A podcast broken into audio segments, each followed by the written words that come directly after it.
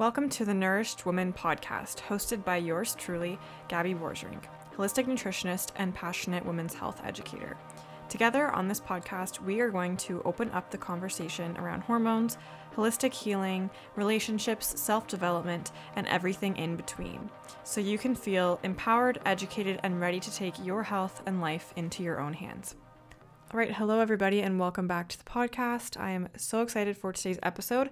So today we're going to dive into the uh, the pandemic, our periods, and our cycles, and how what's going on in the world right now can be impacting our cycles. So I actually did a um, question box on my Instagram stories and I asked you guys, has your cycle been impacted since we've been in lockdown since the whole coronavirus thing has come out? And a lot of you said yes, and you told me what was going on with you, which I'm so grateful for, for everybody who commented or answered the question. So I'm going to read a few of them and then we're going to dive into all these different like like there's a generally overarching issues that each person is kind of experiencing. Um, and then we're going to dive into like each of those and what might possibly be happening. And then we'll go more into charting versus tracking your cycles and periods. And then we will end off with just some things that you can start to do right now to support your body. So, First one was I haven't had my period since February 1st. I need to learn more about charting versus tracking. Next one, my period was a whole nine days early. Another person said, I'm on my second longest cycle since the world stress began. Another person said, more cramping on day one, more clotting, more PMSy mood symptoms. Another person said, um, a lot of breast tenderness this time, which is usually not a problem for her. Um, a few other people mentioned having shorter cycles, um, having a lot of heavier bleeds. Um, one person said that they were late almost two weeks for the first time in years, so she's always had regular cycles, um, and there's zero chance of her being pregnant. So, thank you to everybody who replied to that. It's super, super helpful just to like know what's going on with you guys so I can tailor my information and my resources to help you guys the best. So, we're going to dive into again each thing that we generally saw. So, one of the big ones was having a late period or a missing period. And so, what does this mean? Well, first we have to understand that to have a regular cycle, a regular period, which we tend to always talk about regular cycles and think of it as our period being regular. That's like the only marker that we tend to look at. Um, however, we have to start kind of step back from that and focus more on the fact that ovulation is really what dictates our cycles and the regularity of our cycles. So, ovulation actually is going to dictate when and if you get your period. So, whenever your period is late, I'm saying that in quotes, or if it's delayed, or if you skip it altogether, chances are your ovulation was delayed during that cycle. So, that means that your body was either in high stress or there was something going on that prevented you from ovulating. And that can be a number of different factors, but stress is generally the overarching theme here is that when your body's under stress, whether it's um, internal, mental stress, environmental stress, um, there's many different types of stress, but essentially it's going to signal to your body that it's in an unsafe environment and if you're in that fight or flight fight flight or freeze mode you're generally going to be um, not ovulating because your body instinctively is like okay it's not a safe time for us to procreate because there are threats in the environment. And it could be things just like a toxic person, or it could be um, financial stress, or it could be something else, but your body instinctively treats it the same as having an external threat that could be like life or death. Um, even if it's not a life or death situation, your body is still going to instinctively treat it that way. And then you are going to have delayed ovulation. So that's the first thing to understand is that late periods um, and or missing periods are always always due to delayed or um, uh, missing ovulation or it's just not happening. So ovulation, drill this home with you guys. Ovulation dictates when and if we will get our period. I will say there are circumstances where people will have anovulatory cycles where they are still having a period but they're not ovulating that's another possibility as well. Um, but essentially, in this case, the stress is usually just like financial or environmental stress, or again, like what's happening in the world. That's a huge stress, a lot of uncertainty for a lot of people. Um, if it's less, you're having less sleep, which is due to the stress, that's going to be a huge um, stressor on the body. If you're over exercising or under eating, I think under eating is one of those things that people don't really consider a stressor, but a lot of times women do this unintentionally, especially if you're busy, busy, like working and doing stuff. I think it's not as much of a problem right now for a lot of people because you are at home and you're eating more regular meals and cooking and things. But for a lot of people who were, you know, would have breakfast and then they wouldn't eat until dinner because they were so busy with work, um, that can be a huge stress on the body and kind of ring those alarm bells that there's a stressful situation.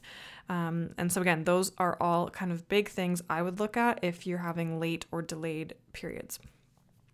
Next one is pain, and I also will put um, put this in with having heavy periods. So really high inflammation in the body is going to contribute to painful heavy periods, and essentially estrogen dominance. Um, and low progesterone, which again is super, super common. So, uh, going to the whole progesterone and ovulation thing again, um, when we ovulate, the egg comes out of a sac, and that sac remains and it's turns into a corpus luteum, which essentially is going to be producing that progesterone for you in your whole second half of your cycle. So that is why it's very, very common for people who have very painful, heavy periods or who have um, a lot of PMS, mood symptoms, anxiety.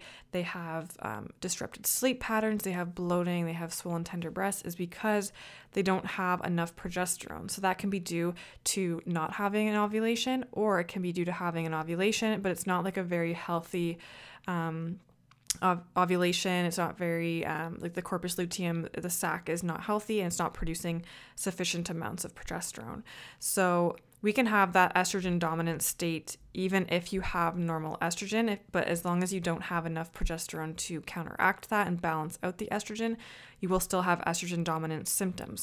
So that's why it's very important to get tested if you are really having um, long term patterns of hormonal imbalances because a lot of people will start treating that as um, estrogen dominance when really your estrogen could be normal levels, but you just don't have a healthy progesterone or you're not ovulating.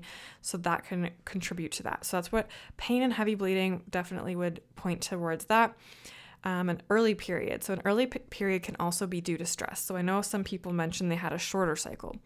And so, again, this can happen if you have low progesterone. So, Progesterone is supposed to be that dominant hormone for the second half of your cycle until you get your period again. And so, essentially, if your progesterone is low, like I said, that you didn't have a healthy ovulation, you have a high stress, generally the body is in a state of stress, you're going to have low progesterone. And so, that will shorten your luteal phase. Um, as well as having a skipped ovulation or anovulatory cycle because you are not producing that corpus luteum that's going to give us our progesterone. So I hope that makes sense um, in those terms. And then I know someone also mentioned that they had clotting. And so again, clotting also is all kind of tied in together because um, clotting usually links back to the liver when we see a lot of clotting. Um, people with a lot of liver issues will see this, and I've experienced this as well in the past. Um, and so that's usually a sign that the liver is sluggish or it's being overburdened. There's a lot of stress in the body. Um, the liver uh, in traditional Chinese medicine also is linked to the emotion of anger, frustration, um, and like pent up feelings. So, again, right now there might be a lot of anger, might be a lot of frustration. It's a difficult time for a lot of people. So, kind of looking at those things there, it kind of connects and makes sense if you're having more clotting or if you're having it and you never experienced it before. And then again, tying that into like the heavy, painful periods because the body essentially is very inflamed, very stressed. So, stress is like the overarching um, common denominator, I guess you can you could say, um, in all these situations. Stress is going to be the driver of all of the issues, um, whether it is again, like I said, environmental stressors, or if it's a mental stressor or a physical stressor. It can be many, many different things, but Usually, it's a culmination of high, high stress and your body just not being able to handle it anymore and feeling overwhelmed. So, that is just kind of a quick overview of the different things you probably are experiencing right now and what you guys were all saying, and then what those possible root causes could be and what it could be linked to. So, I know the one question uh, someone mentioned that they want to learn more about charting versus tracking. And this is something that I think is huge. And I highly recommend that everybody gets educated on and understands because a lot of people will say that they track their periods, they track their cycles. And charting your cycles versus tracking your periods are two very, very different things. So, tracking your period is essentially when you just track when your period starts and when your period ends. You don't track any other information like cervical fluid or um, t- basal body temperature or ovulation or anything like that. So, charting your cycles is going to include all of those. So, charting your cycles is going to include basal body um, thermometer. So, you're going to be charting your temperatures and the changes and fluctuations in your cycle. You're going to be charting cervical fluid. You're also can do LH testing, um, and you can chart and track other symptoms as well. And so essentially, this is going to help us. The whole point of charting our cycles is to not only chart um, our periods and all of that, but also ovulation. Really, the it comes down to charting ovulation and a lot of people think that ovulation is not important unless you're trying to conceive, and that's just not the truth because we all can benefit from a healthy, regular cycle. We can all benefit from ovulation and healthy progesterone.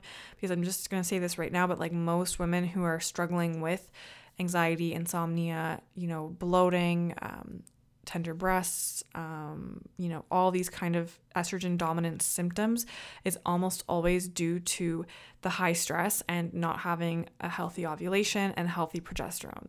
Most people have very low progesterone, um, and especially coming off the pill and hormonal contraception because that ovulation has been shut down for so long. So, charting is really charting your ovulation. That's really the like the main event and I always say that ovulation is the main event because it truly is and it's going to dictate when and if you have your period um, as well as with the whole charting um, and tracking your basal body temperature it can be very helpful with pinpointing when you'll get your period because um, your temperature will drop down. I won't go super in depth into that, but that's one way of predicting your period or knowing when it will come within a few days.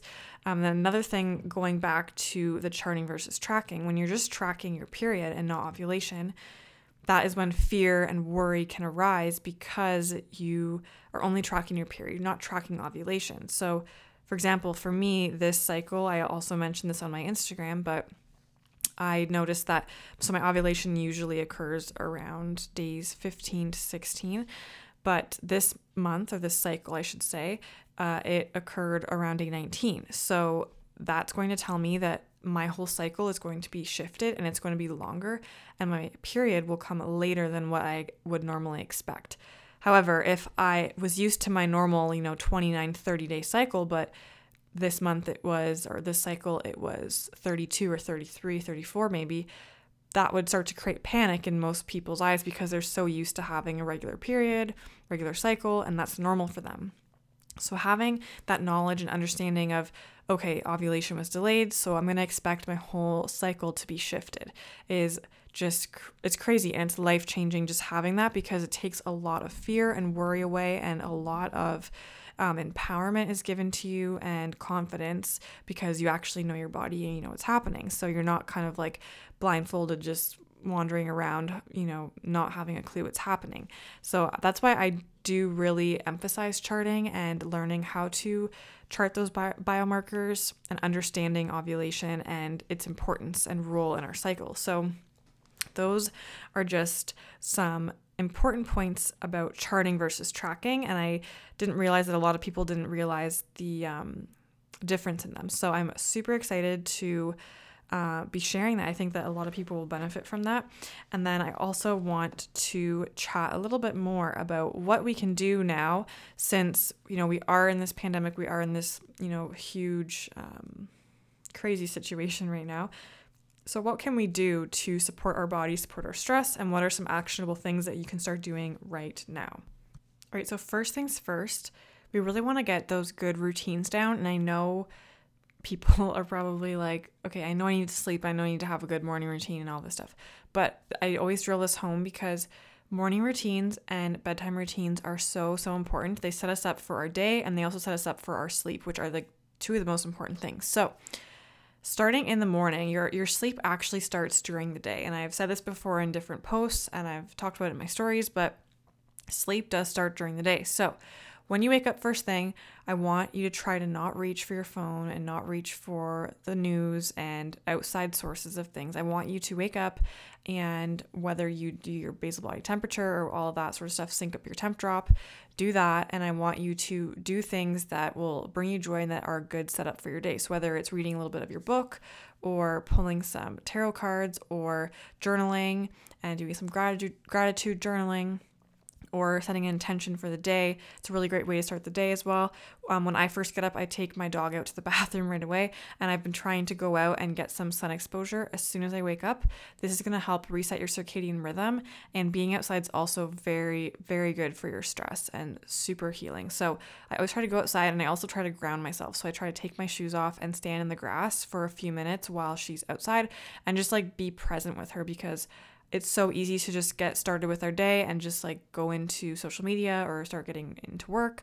And just like having that quiet time in the morning is really really nice. And then having like your morning lemon water um, or your chlorophyll elixir whatever you choose to do and make a good right good breakfast.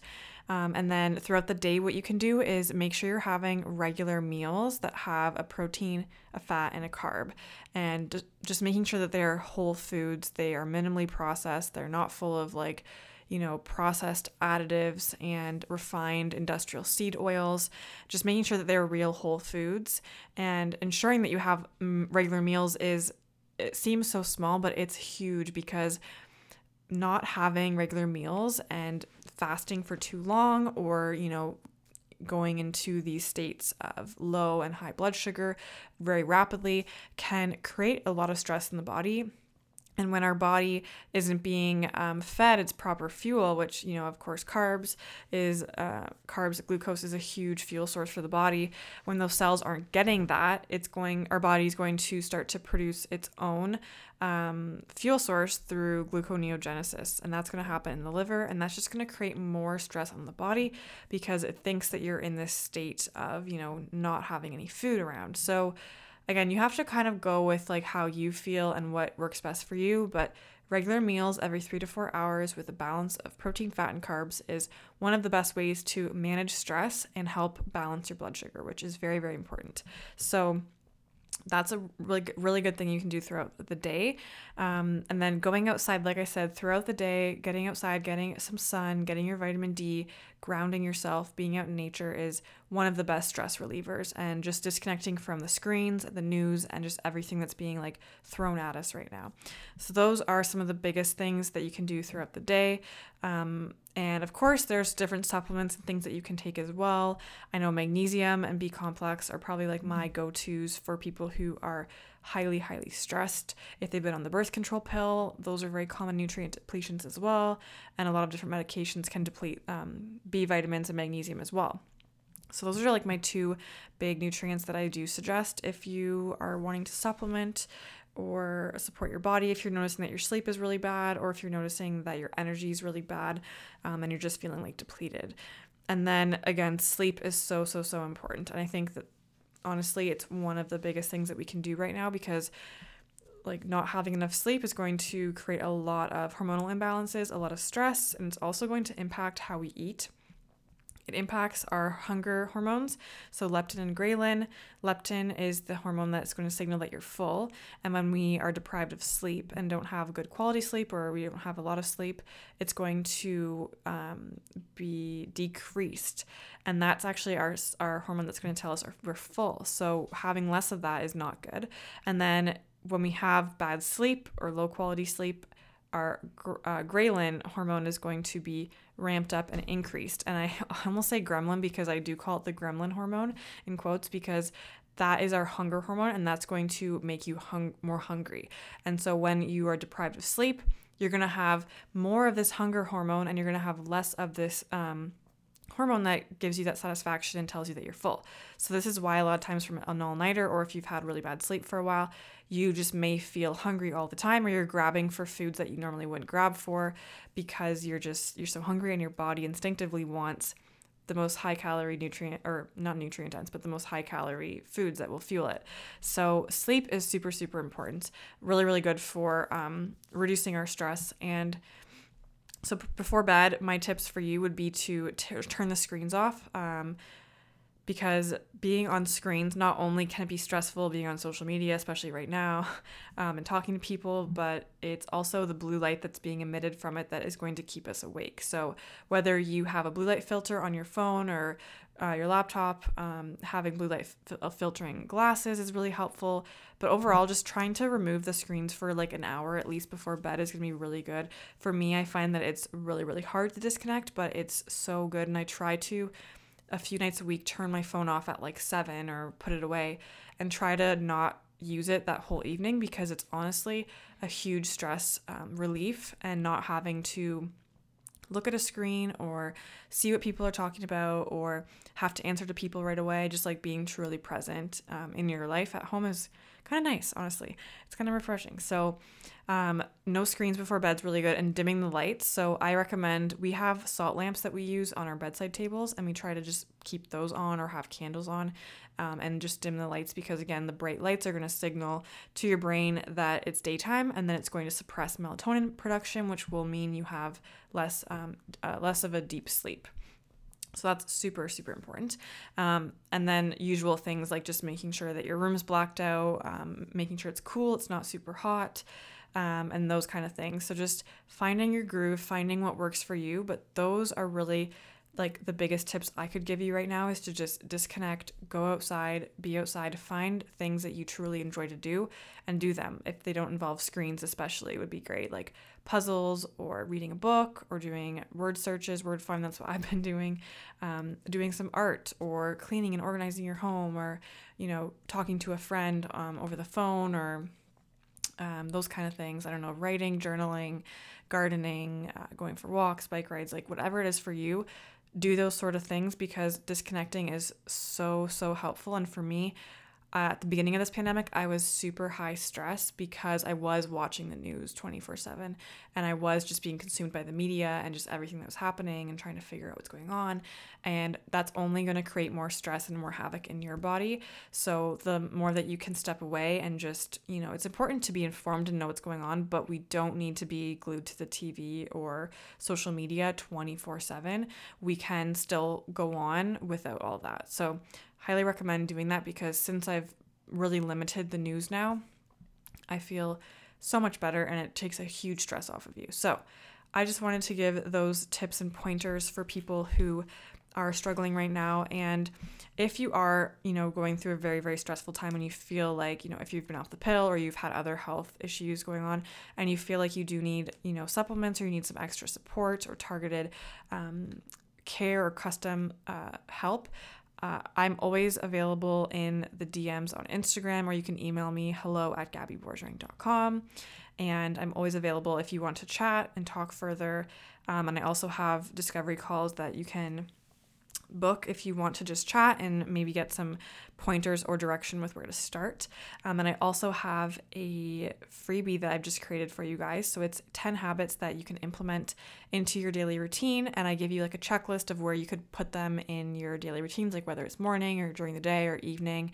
And I did include some of the ones I talked about today, but there is more. And then I also have, um, Besides the checklist, I also have how to create your own morning elixir, which I've talked about a little bit on my Instagram and I've shared mine before, but I share, you know, what you could do and how you can make your own to support um, progesterone, support ovulation, and support detoxification so that you can have a healthy regular cycle. So those are just my big things right now, just getting those basic, basic things, which I think seems like very minimal. A lot of people are like, well, you know, I want to have some intricate plan of like, what can I do? But honestly, right now, just going back to the basics, keeping it super, super simple, getting fresh air, movement, sunlight, sleep, regular meals, and just disconnecting from screens is the best thing that you can do for you, yourself. And honestly, not having to spend any money on those things and just doing that for free is going to be the best thing you can do for your health. So start there and then if you feel like you need more support or more help, there's always um, more out there that you can get, but that's just a really great starting point. So,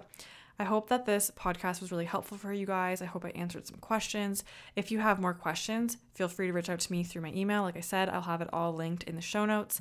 And I can always create another podcast episode too if you guys want me to dive into more of a specific topic. But those are generally the the um, things that you guys were asking the most about, and that was all of my basic tips and where you guys should go from here. So, Thank you all so much for listening. I hope that you enjoyed this podcast episode. If you enjoyed the episode, I would love to hear your feedback. If you can give a rating and review on iTunes, I would really, really appreciate that. We have new episodes every Monday, so we will see you next week.